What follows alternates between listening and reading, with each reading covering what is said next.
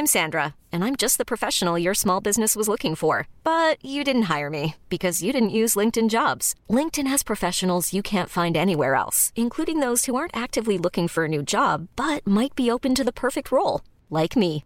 In a given month, over 70% of LinkedIn users don't visit other leading job sites. So if you're not looking on LinkedIn, you'll miss out on great candidates like Sandra. Start hiring professionals like a professional. Post your free job on linkedin.com/achieve today.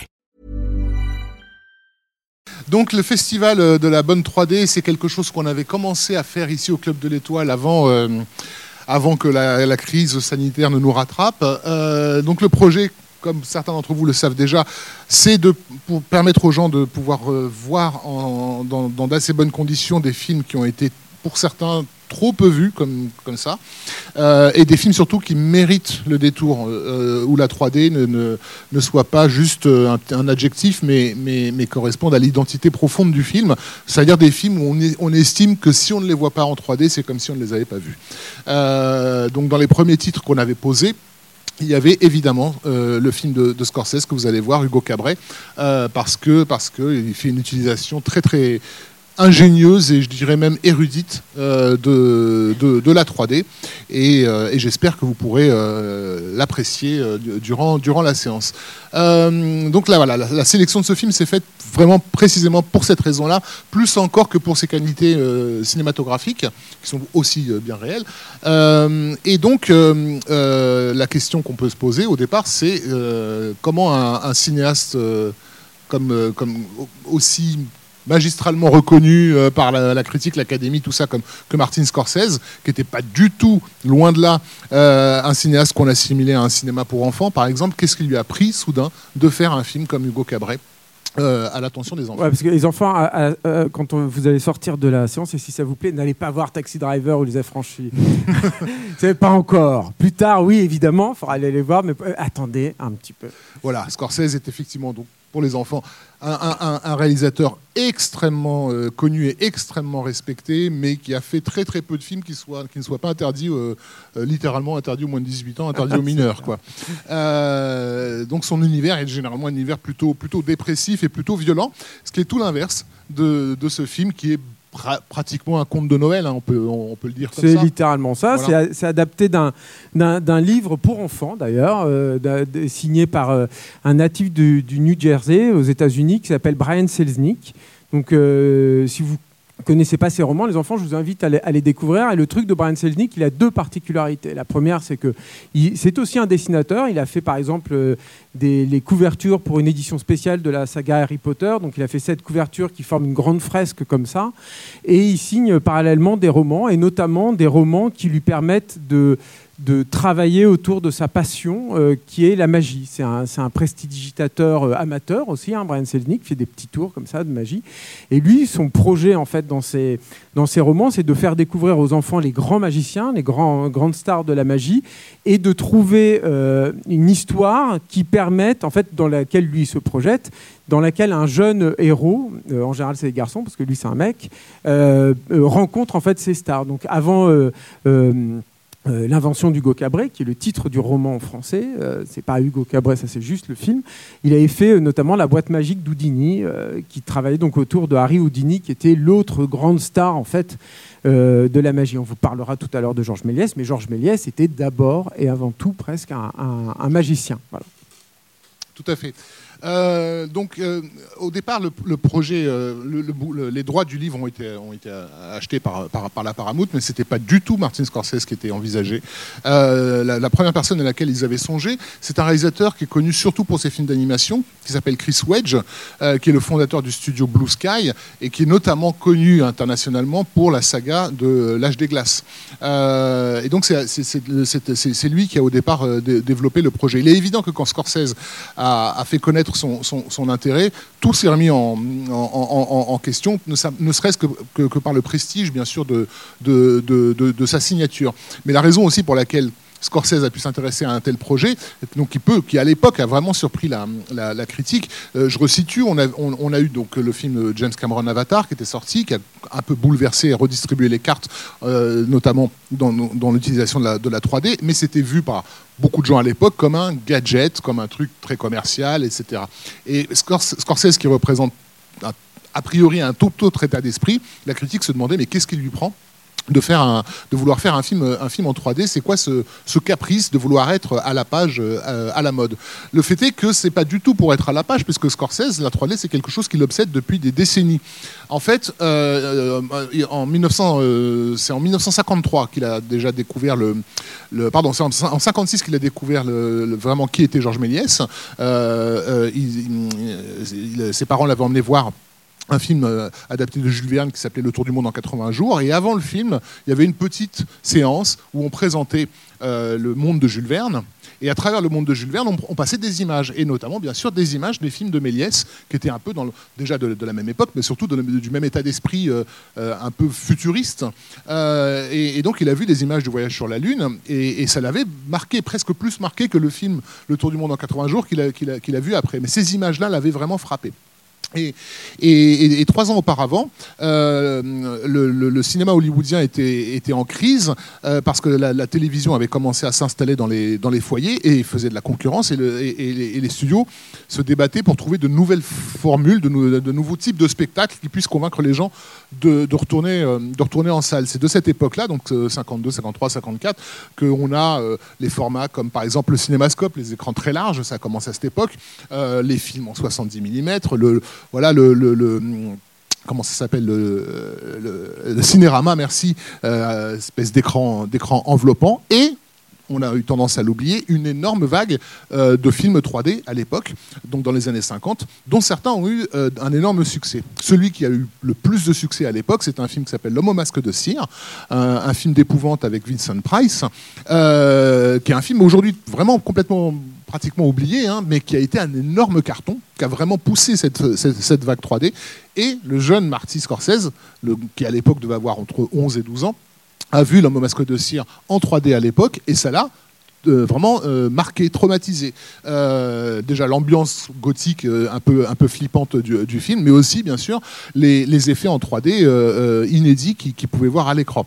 Il est intéressant de noter euh, que hum, L'homme au masque de cire avait été réalisé par un borgne euh, qui s'appelle André de Toth, euh, donc qui avait perdu un œil et qui du coup ne pouvait pas apprécier concrètement la, 3D qu'il était en train de filmer, mais qui en fait la réfléchissait, c'est-à-dire il se disait voilà, il pensait la 3D plutôt que de, que, de la voir. Et du coup, ça donnait des effets visuels assez, assez intéressants. Ce serait, ce serait peut-être du coup le moment de vous expliquer, surtout pour les enfants, en fait, comment ça fonctionne. Comment fonctionne la 3D la, la 3D, en fait, vous voyez, vous, en relief, le monde, parce que vous avez deux yeux en fait. Si vous fermez un œil et que vous mettez par exemple votre doigt devant et que, vous clignez comme ça, que vous passez d'un œil à un autre, vous allez voir que vous voyez le, doigt, semble se déplacer un petit peu, vous voyez C'est parce que vous voyez pas la même chose en fait avec vos deux yeux. Ils sont légèrement différents. C'est important pour la vidéo qu'on va vous montrer derrière, hein, que, que, vous compreniez ça.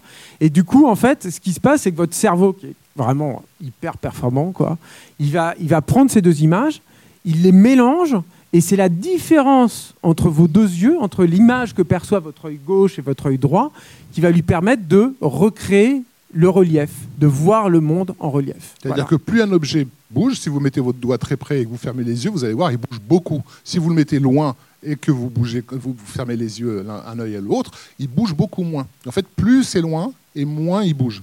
Donc pour l'œil, voilà, euh, ça, ça, fonctionne de la même façon. Plus les choses, plus le différentiel est grand, et donc plus l'objet est prêt. Euh, et inversement. J'en profite pour dire aux enfants que si on n'est pas clair dans nos explications avec Raph, vous, vous, n'hésitez pas à nous poser des questions. On est là pour ça. Voilà.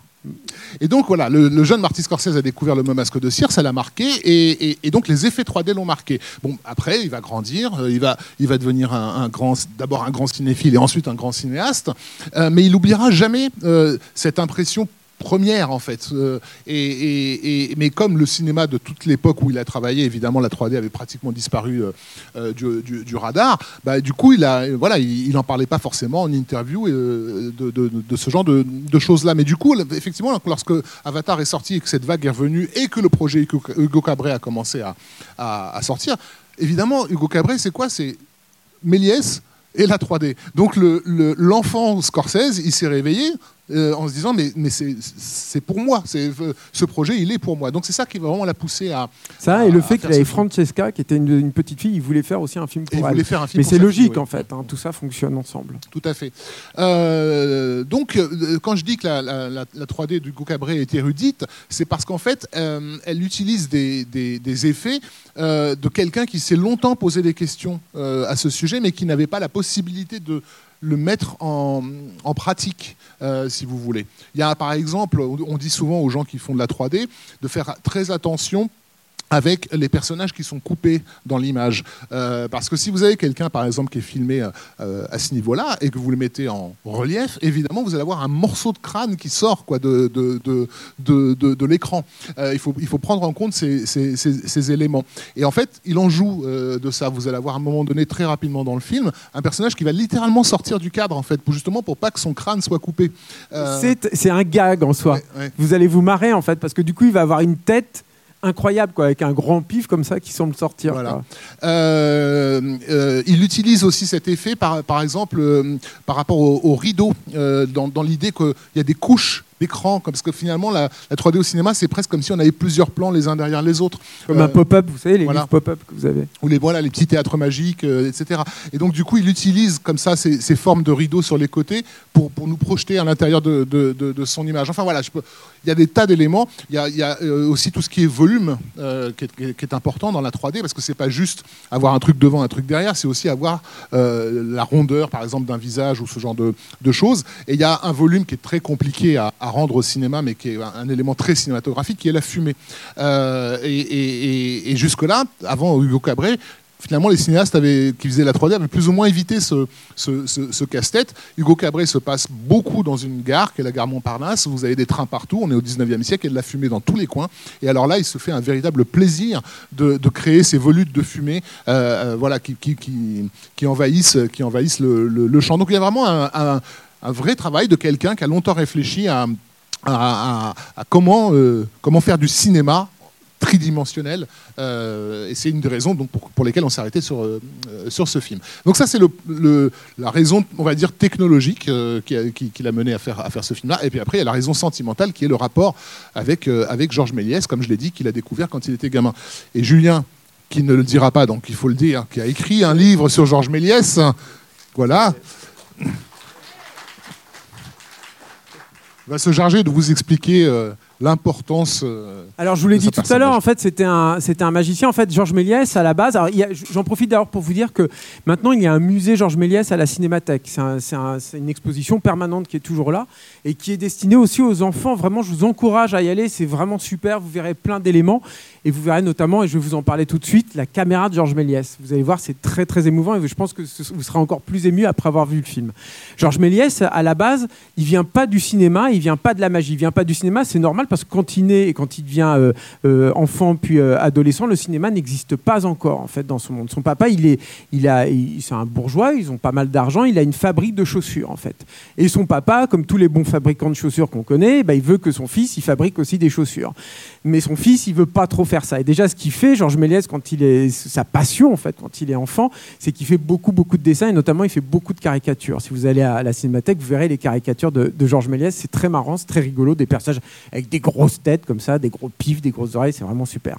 Euh, et euh, le papa, il se dit non, non, mais attends, mon fils, il file un mauvais coton, là, je vais l'envoyer faire ses études à Londres, et là, là-bas, ils vont lui, ils vont, ils, vont le maîtriser, quoi.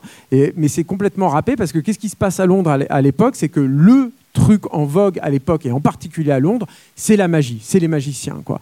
Et Georges Méliès découvre ça, il se dit, mais c'est ça que je veux faire, je veux euh, euh, faire des tours, raconter des histoires aux gens avec, en leur faisant comme ça des trucages, en faisant apparaître, disparaître des gens, etc.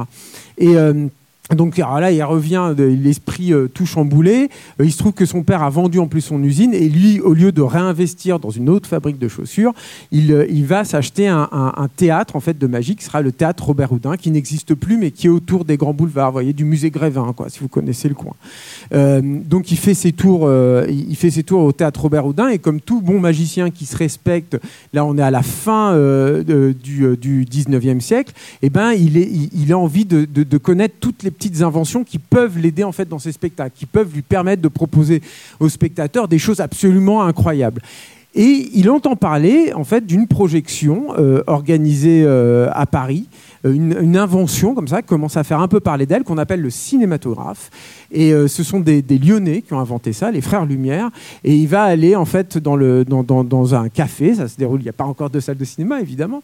Donc ils ont installé un projecteur là-bas, il va assister en fait à une projection, la première projection en fait de, de cinéma de l'histoire du, du, monde en fait. Ça, n'existait pas, hein. personne n'avait. Il y avait eu des petites tentatives aux États-Unis, mais on était les premiers en France euh, à l'époque. Et à l'issue, lui, il voit ce truc-là, il se dit mais c'est génial pour mon théâtre, il faut que j'installe un, projecteur, il faut que je monte ça aux, spectateurs et tout. Il va voir les frères Lumière, il leur dit Moi, je veux vous acheter votre, invention, je veux faire des films avec ça. Et les frères Lumière, qui avaient du nez, ils disent Non, mais ça marchera jamais.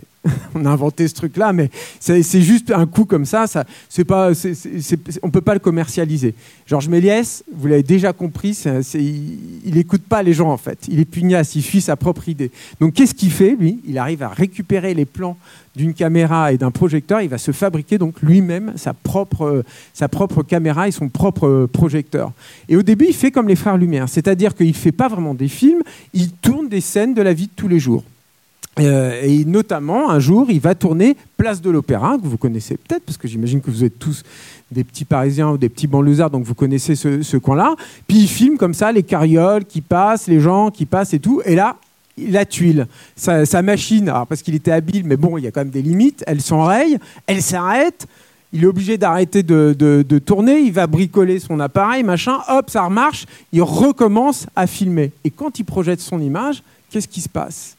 Il se passe que ce qu'il voit l'image en continu, comme ça, la, scène de rue en continu, et les carrioles se changent euh, comme par magie, d'un coup, comme ça, sur le, moment où il a dû couper la caméra.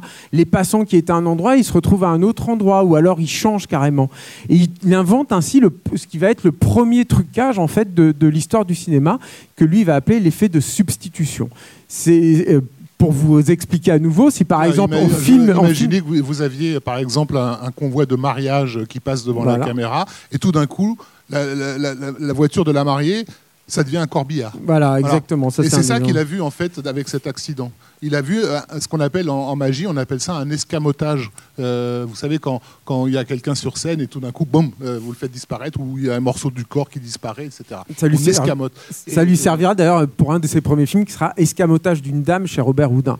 Euh, en gros, les enfants, juste pour que vous compreniez bien, par exemple, on va filmer Rafik comme ça ici, voilà, on arrête la caméra Rafik sort, je me mets à sa place, et après, quand on va passer l'image en continu, vous pouvez même tester ça avec euh, le smartphone de vos parents, ça marchera.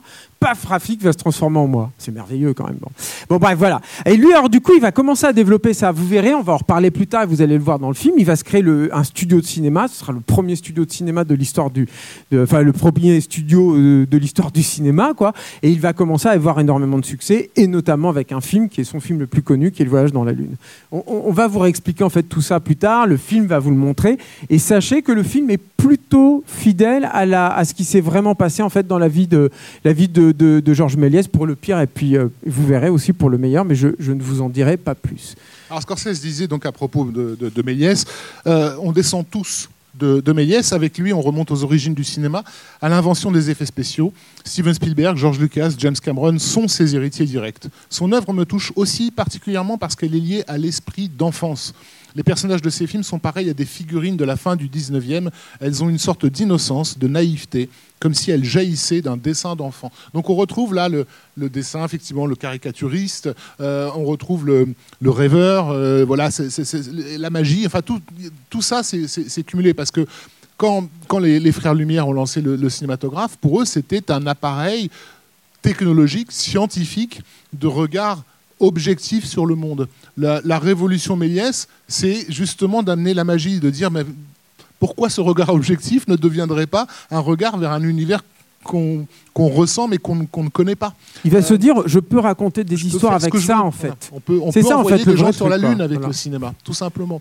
Euh, on peut envoyer des gens sur la Lune. Et euh, et donc, il, voilà, il est vraiment à la, pendant longtemps dans la critique française, on a parlé de, ça, de l'opposition entre l'école Lumière et l'école Méliès, comme une façon de dire qu'au cinéma, il y avait un cinéma naturaliste et un cinéma euh, plus rêveur, plus, plus, plus fantastique. Bon, en réalité, les deux, c'est du cinéma et basta. On peut passer de l'un à l'autre sans aucun, sans aucun problème. Mais il est évident que ce que Méliès a vu, c'était justement la possibilité de rentrer dans, dans, un monde intérieur, en fait, un monde, euh, un monde de rêve. Et c'est un peu ce qui est en jeu dans, dans le film que vous allez voir, parce que cette période de, l'histoire, il, y, a le cinématographe, mais il y a aussi tout le reste. Euh, euh, c'est vrai, comme le film le montre, que Méliès a fini ses jours à travailler dans une boutique à la gare Montparnasse, mais ça c'est très bien utilisé dans le film, parce que la gare Montparnasse c'est aussi une invention technologique du 19e, c'est aussi l'industrialisation, euh, une forme de magie quelque part, qui était de pouvoir avoir justement des, véhicules non tirés par des chevaux, avec ces,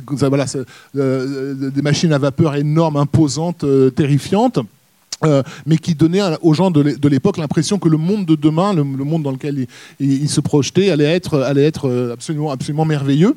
Euh, on, a, on a aussi un automate qui joue un rôle important dans, le film. Vous le verrez, pareil, les automates, c'était ça, ça un, regard vers l'avenir. quoi. et l'automate est au musée Méliès d'ailleurs, le vrai, hein, celui qui a servi dans le film. Voilà. Et, et, donc, quelque part, comme c'est un film, vous le verrez aussi avec une histoire assez triste, comment le, destin d'un individu a été brisé, c'est de montrer comment ce, rêve technologique a pu se faire au détriment des passions individuelles en fait. Euh, donc tout ça c'est un peu un peu en jeu dans, dans, le film. Et Scorsese quand il fait le film, lui au départ il pense qu'il s'identifie à son héros Hugo Cabret, au gamin, parce qu'il a encore le souvenir du gamin émerveillé qui avait découvert ces films dans les années 50. Et c'est les gens de son équipe qui vont lui dire non, en réalité, tu es Méliès. Euh, lui, il se rend pas compte déjà qu'il a vieilli, qu'il est devenu une légende du cinéma, euh, qu'il est celui qui sait, celui qui donne au, plus jeune public, en fait. Et, petit à petit, au fil du tournage et, du montage, il va réaliser qu'effectivement, il est plus devenu Méliès qu'il n'était, euh, n'est resté Hugo Cabret. On passe à Craig. Euh, et donc, en fait, pour euh, conclure cette petite euh, conférence et cette, cette petite présentation en fait, d'Hugo Cabret, j'ai recontacté un monsieur qui a travaillé sur le film, qui s'appelle Craig Barron. Parce que Julien Dupuis a travaillé sur le film et dans le générique de fin, guettez-le. et, et alors, euh, euh, Craig Barron, il fait ce qu'on appelle des, des matte painting ou des peintures sur verre ou des peintures à cage. Je vais vous expliquer ce qu'est le matte painting, paniquez pas les enfants. Mais il a travaillé notamment sur des films que vous avez peut-être vus, comme L'Empire contre-attaque, E.T. l'extraterrestre, euh, Les Goonies, Terminator 2, vous êtes un peu jeunes les enfants, mais sinon, les... Batman le défi, qu'il faut absolument que vous voyez les enfants par contre, absolument. Et euh, voilà. Et en fait, alors qu'est-ce que c'est la, peinture sur verre ou la peinture euh, sur cache? Imaginez que vous êtes, en, vous voulez filmer un truc ou alors un, comment dire un bâtiment qui, serait incroyablement cher à construire ou carrément que, que vous pourriez pas construire en fait. Eh ben, il y a des gens qui sont suffisamment talentueux pour prendre une toute petite image, un tout petit morceau de décor. Vous allez le voir en fait dans ce qu'il va nous montrer Greg. Hein. Ce sera très parlant avec l'image, mais donc ils, prennent ce tout petit morceau là et puis ils vont peindre tout le reste du décor avec une peinture qui est si réaliste, on a vraiment l'impression que c'est réel quoi. Donc ça, c'est un, métier qui existe depuis très très très longtemps au cinéma et ils l'ont beaucoup utilisé. Vous verrez, verrez dans Hugo Cabrin parce que le film, l'action du film se passe When you make decisions for your company, you look for the no-brainers. And if you have a lot of mailing to do, stamps.com is the ultimate no-brainer. It streamlines your processes to make your business more efficient, which makes you less busy. Mail checks, invoices, legal documents, and everything you need to keep your business running with stamps.com. Seamlessly connect with every major marketplace and shopping cart Schedule package pickups and see your cheapest and fastest shipping options from different carriers with rates up to 89% off USPS and UPS rates. And with the stamps.com mobile app, you can take care of mailing and shipping wherever you are. Make the same no-brainer decision as over 1 million other businesses with stamps.com. Sign up with code program for a 4-week trial plus free postage and a free digital scale. No long-term commitments or contracts. That's stamps.com. Code Program. En 1930 pour la majeure partie du, du, de, de, de, l'histoire et évidemment Paris en 1930 et Paris aujourd'hui bah c'est pas euh, c'est pas tout à fait la c'est pas tout à fait la même chose bon bah merci pour votre attention merci à tous